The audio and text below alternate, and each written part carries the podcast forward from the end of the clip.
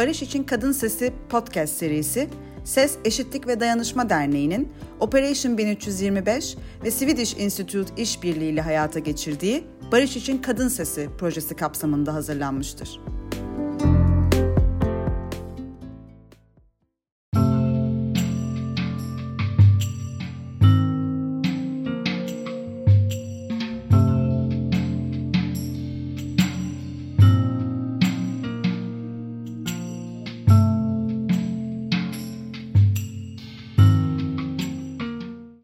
Welcome to an English episode of Global SES. I'm very pleased to share with you our podcast with Dr. Leila Alieva, which we recorded around a month and a half ago. An academic and a think tank founder, Leila is currently an affiliate at the REES Oxford School for Global and Area Studies at the University of Oxford. Her academic interests are in energy, security, and conflict processes political regime dynamics of oil-rich states, with a special focus on the Caucasus region. Her articles have been published in academic journals like Journal of Democracy, The International Spectator, Southeast European and Black Sea Studies.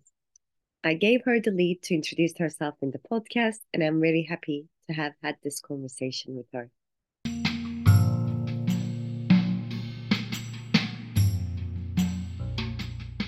I know Leila, I think for maybe six years now, and we met in Oxford, and we're uh, recording this podcast in Oxford today. Uh, so I'll just leave the word uh, for her to introduce herself. Okay, I was born in Moscow, but I grew up in Baku, Azerbaijan. Then I went back to Moscow. I lived there 10 years, but uh, after that, I returned to Baku when I started my civil society activities, independent think tank business. And then uh, I've been uh, going abroad for fellowships and, um, you know, teaching or research fellowships. I went to Harvard uh, and studied uh, because my project on um, ethnic conflicts won the grant there. So I was uh, studying conflicts in uh, at Harvard as a fellow, and then at Woodrow Wilson Center. Uh, then I went to UC Berkeley to uh, teach and research the South Caucasus there uh, as a Ford Foundation scholar Caucasus Scholar. There was such a program. Um, and then uh, I returned to Rome as a NATO PFP uh, research fellow, also, as well as uh, National Endowment for Democracy fellow. It is particularly nice speaking to you as a friend and as a colleague. And I just want to start by asking a general question. How did you get involved in the work that you are doing now? Yeah, so we'll, I can start with that. That's a good question because I actually graduated from psychology department and um, I studied um, cinema perception. Um, I studied uh, cross-cultural um, peculiarities of the old uh, Soviet nations. Um, but then when I came back home, because I studied in Moscow, when I came back home, I suddenly saw amazing things happening. The system was collapsing, crushing, something which you thought is stable and very strong. And it was happening literally with amazing speed. And when you see this um, global sort of changes develop, developing before your eyes, you sort of think psychology is a bit uh, too narrow to explain it. So that's how I switched to political science and international relations because we were quickly becoming part of the uh, wider world and you know a lot of things were happening conflict and dramas um, so yes and that's how i moved from psychology to international relations Hmm. And then you worked in Russia, you worked in uh, Baku, and then you founded a NGO, right? I studied in Moscow and I lived for 10 years in Moscow. I uh, left Baku quite early when I was 16. Um, I went to school a bit earlier, and then I uh, usually we studied 10 years, and that's why I uh, finished school when I was 16, and that's how I found myself in Moscow State University when I was 16. So I lived there for 10 years, and then when I came back to Baku, you know, as I said, things were changing, uh, old Soviet system collapsing. And we decided with my friends in the Academy of Sciences immediately, as soon as we got this chance, to create an independent think tank. What was the name of the think tank when it was founded? It had quite an ambitious uh, name because probably took after American Center for Strategic and International Studies, CSIS. Basically, Yeah. it was yeah. Um, so that was um, the think tank. It was self-financing because we couldn't find any interested foundation in supporting us. Um, I think most of the foundation would come to Georgia and Armenia, but less to Azerbaijan. So we had to be self-financing, and we would uh, sell our weekly analysis to the um, uh, to the international organizations, you know, embassies, which were based in Azerbaijan. So that's how we survived. I was happy running my think tank because, in a sense, that was a state within a state. I created a small island of independent thinking, and I preserved it. My major uh, motto was to preserve the quality and integrity of my expertise, regardless of the extreme, exceedingly worsening political conditions. And I did it until it was possible. In 2014, unfortunately, the government decided uh, to prevent possible Euromaidans in Azerbaijan. Uh, the uh, in 2013, there was this famous um, uh, protest in um, Ukraine. Um, so that made uh, the other authoritarian leaders concerned about their own situation. So they decided uh, to make uh, preventive measures and to open criminal cases against the leading um, public uh, sort of opinion makers, and um, and I was among them. So I had to leave the country, and since then I've been uh, residing in Oxford. So I'll just, I want to ask you more about your civil society work, uh, but I also want to ask about your research and your focus on regional aspects of um, the regional aspects you study. So, in your reflection, what are the dynamics for international cooperation and peace these days? It's very interesting. On the one hand, uh, the fact that Azerbaijan was important from the point of view of energy resources, it was the cause of a lot of positive dynamic in the region. Uh, there was a high attention from the side of uh, the West, particularly the US, to our region. Um, uh, Turkey, Azerbaijan, Georgia, they united on the strategic basis and interests of the diversification of the um, energy supplies um, and energy transportation. It's very interesting in the context of the contemporary events in Ukraine. And you see how much the West is dependent on Russia's gas, Europe, first of all. In the 90s, the US was already working very hard together with its uh, you know, allies in the region to make the West independent from Russia oil. So Azerbaijan played a key role in that, and um, all of them, Shevardnadze Aliyev and Turkish uh, government, they all understood importance of this bypassing Russia or creation of alternative supply uh, by oil of um, you know the um, the West by this oil. Um, so in the 90s there was a big big interest.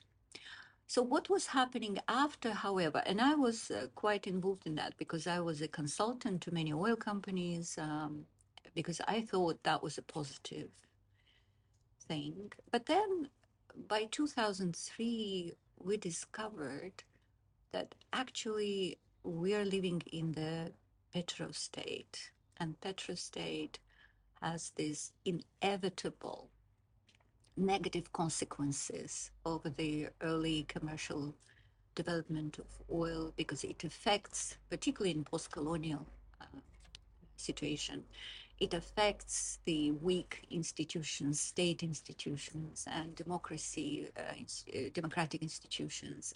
It affects it in the negative way. So it basically blocks the development, the oil. Um, so in 2003, when I observed the transfer of power, uh, I became very disappointed and shocked in how the interests, uh, energy interests of the West actually support uh, their policies directed, unfortunately, against democratization in the country. That's a really, I think, good point to make. And then building on and linking actually the two countries, Turkey as well, because in Turkey there has been a lot of scholars has underlined how the EU could actually promote a process that could enable a transition towards a more peaceful society in terms of recognizing Kurdish cultural rights, in terms of creating um, or facilitating the peace process. And why do you think uh, the European Union and affiliated institutions, similar institutions, fail to promote kind of that uh, because democracy and actually peace are quite connected mm-hmm. uh, together. So many say that without actually democracy, there can not be peace, and vice versa. So, why, uh, in your opinion, uh, was the European Union unable to promote this agenda in the two countries? Mm. Well, European Union was in general very weak as an actor in terms of conflict resolution. In Azerbaijan, it was a conflict between Armenia and Azerbaijan. So EU was just following or playing the role of supportive uh, sort of actor to OSCE Minsk process. Minsk process has been a, a subject of criticism for a long time because it seems Minsk process only contributed to the frozenness of the conflict. So there was mm-hmm. no uh, significant progress there. First of all, because the composition was sort of uh, quite bizarre. It's France, America, and uh, co-chairman. France, America, and Russia. And the best thing they could do just not to fight each other. So they preserved the status quo. So it was not moving anywhere. Um, so, and EU, because it declared that it is just is supportive of this process, means that um, EU also was not an influential actor in this regard. Uh, I don't know why EU was not uh, taken more active role. Uh, maybe because EU was represented there, was not officially represented, but France was in this process involved. Uh, it's hard to say. Uh, then in Turkish case, again, it's hard to say because uh, uh, Turkish Kurdish relations is more a domestic issue, um, while in Azerbaijan it's interstate conflict. Uh, so uh, energy interests played a role in Azerbaijan conflict. In what sense? Uh, the fighting stopped in 94, but in order to attract energy uh, companies, Aliyev had to establish peace.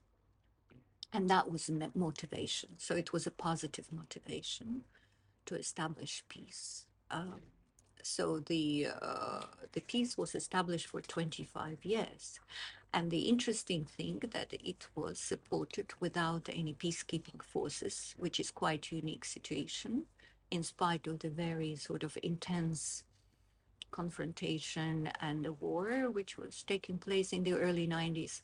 So uh, for a time being, it played the positive role, but unfortunately not the, it didn't create a motivation to move to the peace agreement. So it was only the energy interests were only contributing to the stabilization and status quo. Um, and that's why we ended with the uh, Second Karabakh War in 2020. Um, because there was no progress in this peace process, it was frozen.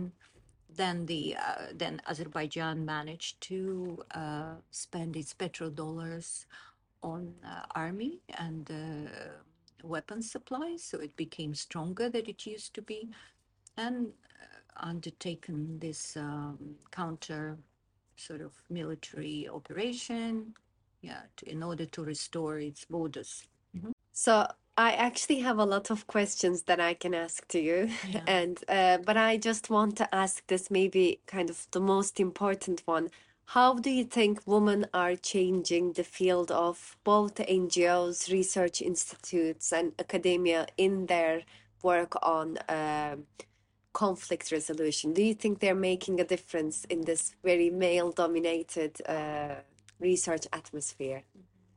That's a good question. I think uh, we had at this conference, which I mentioned in Georgia on the feminist uh, foreign policy, I heard two opinions, uh, one from Armenian representative, the other from Azerbaijani. The uh, one was telling that she believes that women, purely by her participation, already bring some qualitative change in the field or whatever the subject she's doing. The other one would say that if she's part of the same structure or institution, then she can't really uh, introduce something uh, different. So I don't know the research which would support one or the other point of view. That's why I can just tell based on my experience. But it's more related to the fact that in Azerbaijan, for instance, there was enormous amount of women who took the leadership in the most critical situations in the uh, during the transition, for instance. Uh, one of our activists, who was the founder, one of the founders of the Popular Front, he wrote the book where he said there were three women among 12 of the founders of the Popular Front in Azerbaijan, but these were the ones who were taking uh, leadership and control during the most critical parts. You will see either the woman herself taking over and uh, leadership and uh, being quite successful in how they're dealing with that, or men may be less competitive and letting women do that uh, because they this is not where they see themselves successful or something like that. Yeah. But as you study also ethnic conflicts as well as a part of your research, do you think that again, women, so women from civil society, different sectors, could actually provide different mechanisms to approach the resolution of the conflict in different ways than state officials and uh, also uh, like men in the public sphere as well? I think uh, in the early years of Karabakh conflict, these were women who were two outstanding women from both countries, from Armenia and Azerbaijan, who were leading the peace process.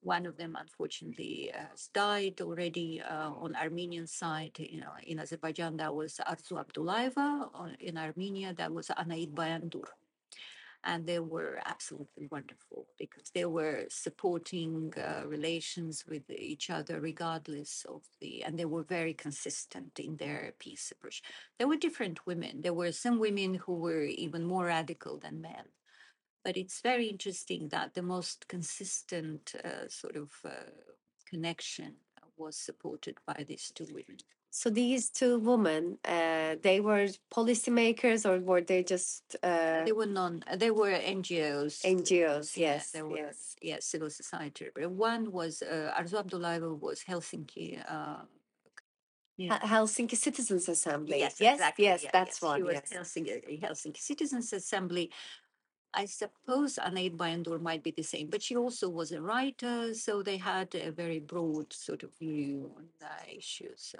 so then, uh, how do you think the conflict in Ukraine will shape the dynamics of the region mm-hmm. today? It's very interesting that in the 90s, uh, there was this uh, GUAM organization. It's a security organization which was created, I think, by the initiative of Azerbaijan, it included Ukraine, Moldova, Georgia, and Azerbaijan. And GUAM was united by its A, pro Western position, and the security concerns related to the secessionist conflicts, and not overtly uh, said or declared, but Russia's role in this secessionist conflict. So there was quite a serious union between these four countries.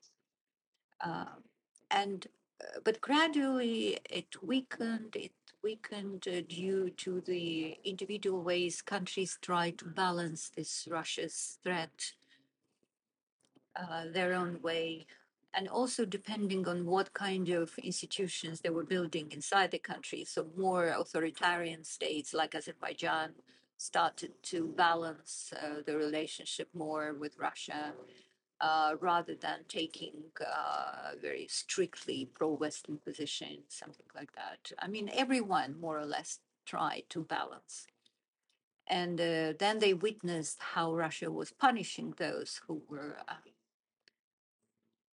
choosing the pro-Western way, like in case of uh, Ukraine. That was a very clear demonstration what Russia can do to the country which decides just get rid fully of its influence, of Russia's influence. So in the beginning, the leaders of the South Caucasus, uh, they became very cautious. So none of them uh, openly was saying that you know they protect or they they're for uh, territorial integrity of uh, Ukraine. So they were not taking sides. But I think gradually, when uh, it was obvious that Russia is turning into the outcast and the West is uniting against, you know, uh, Russia, and it's becoming really more and more a malignant force in the region. Even Azerbaijani leader, who was very diplomatic, tried to be very diplomatic in this situation, I think by April already stated, foreign ministry stated that they are for the uh, territorial integrity of Ukraine. Um, so I find that, um, first of all, our countries are put before the choice, of course, whether they, they can't really join the sanctions because they're dependent too much on Russia. There is a market for our agricultural producers next door, which is Russia. Also, there are gastarbeiters, enormous amount of gastarbeiters there. Still, our trade with Europe is five times bigger than with Russia.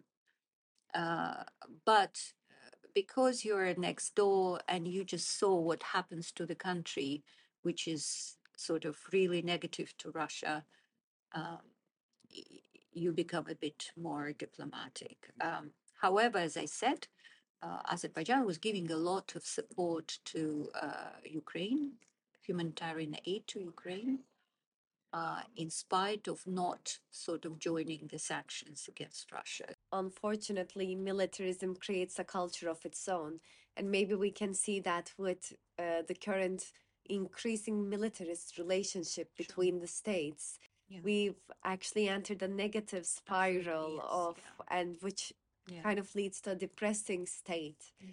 uh, of affairs and in that maybe as a Azeri woman and a Turkish woman, what can we do together to increase the solidarity between mm-hmm. the women who advocate uh, a peaceful coexistence? I want to ask again on this slide in these negative kind of context that we are in, towards peace? What, how can mm. Azeri and Turkish women meet each other and promote a language together? good question. First of all, you uh, observed a very important thing that military way of resolution of issues became dominant in our region. And it's not just the South Caucasus or Turkey. You see what's happening in Ukraine. So Ukraine and Russia also resolve the issue in a military way. And it's, in a sense, it's uh, sort of uh, strengthens this uh, sort of the power of military way of resolution of conflicts. I trace it back to early 90s because I think um, even in our Karabakh conflict, um, the international community did not uh, delegitimized the military way of resolution of our conflict, but actually uh, agreeing uh, to mediate in the Minsk group, uh, because then the uh, the gains, military gains, become the bargaining chip. So when you turn the military gains into bargaining chip, the only conclusion uh, the uh, countries make is the more you manage to get uh, militarily, uh, the better deal you end up with. So uh, that was, I think, a mistake, the whole mistake. There was not enough pressure, not enough normative sort of interference of European states, because now they're doing it with Russia. They're applying sanctions and things like that. But before, they were not sending the signals to the participants of the conflict, rather saying, you know, you just agree with each other, it's okay, and things like that. UN uh, adopted uh, four resolutions about the immediate withdrawal of troops from the occupied territories, but nobody, there was no policy actions following it. So that was just, you know, on the paper. Um, similar thing happened in Georgia in 2008. True, the uh, this didn't develop in the more large scale war uh, when Russia sort of intervened in Georgia. Uh, but I think Russia was making the conclusions that, you know, military way is the only one which can um, sort of uh, make myself, uh, even if I'm a spoiler, but that's a branding which will attract their attention to me and you know i can gain some something out of it. And nobody's going to intervene. Um, so this military domination of military way of resolution because it's also a very good way of distracting the attention of the public your constituency from the problems you have. It's very dramatic way of uh, uh, showing yourself a victor right? You can do it, of course, uh, via all sorts of uh, IT methods, you know, hacking or interfering in the elections, but it's less effective for your public because when you come on the tanks and you show that these territories are sort of, uh, you know, uh, gained by our army, that's more dramatic and more demonstrative, has a greater demonstrative effect. So, um, what is important that, of course, against the domination of this uh, military way of uh, resolving the issues, whether they're domestic or international, uh, it, it's very challenging for whoever it is, women or men, to step in and to show the alternative culture. But there are things which are very powerful and which play uh, on the side of those who move in, particularly women, is the uh, dead bodies which are brought up from the fields, right? Battlefields. And this is about mothers, this is about wives and uh, sisters and uh, daughters. It's about people uh, who have a direct uh, sort of relations to what happens in the war. And that's why I think women can be the driving force in this uh, bringing the alternative culture. I think it's happening now in Russia with this failed mobilization. Um, and it shows, it just shows uh, the mass outflow of uh, young people from the country just shows that, you know, uh, this military way of resolution of uh, conflicts and issues has its limits. Um, so maybe we're now experiencing the period of decline or discreditation. We might enter that period of discrediting and decline of the military way.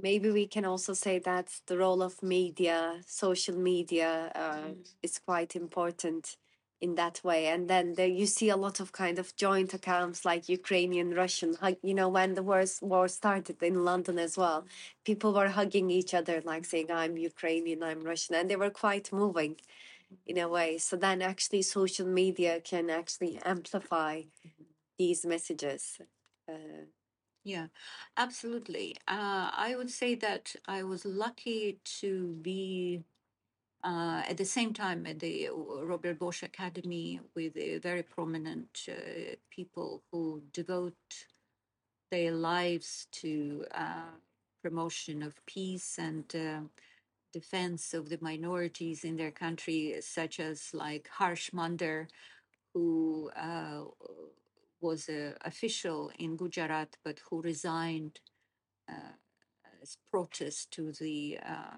massacres of Muslims in India. He's extremely courageous uh, person, but he also promotes the idea of radical love. And I think it's actually exactly at the time when you see that military force does not resolve the issue. Uh, that's where the ideas of radical love might come in and uh, basically uh, be taken to the level not only of the leaders but also they brought by society brought by women because even in this crazy absolutely crazy time which is taking place now um, in the relationship between for instance russia and ukraine um, or armenia and azerbaijan um, you you can see that love um, positive messages they disarm the person who is even uh, very aggressively can uh, for instance um, uh, Emin and uh, Yuri Manvelyan, uh, two uh, journalists from Azerbaijan and uh, Armenia, almost immediately after the Karabakh War the second in 2020, they started the dialogue, and uh, it was amazing. It was attracting at least 200,000 people every time because they were demonstrating the alternative culture, the peace culture. Uh, at the at the moment when people just experienced a very fierce war, and it was immediately after that when uh, people were attracted to this totally different culture of peace and they were demonstrating that it's about we have common problems and we can't solve them without cooperation. We have to cooperate not fight. Um, and the same thing is happening i think eventually will happen to russian and ukrainians and hopefully uh, with Turkey, Turkish and Kurdish populations. So hopefully, yeah. Great. It's a great message to end with radical love. love. Thank you. yes. Thank you, Leila.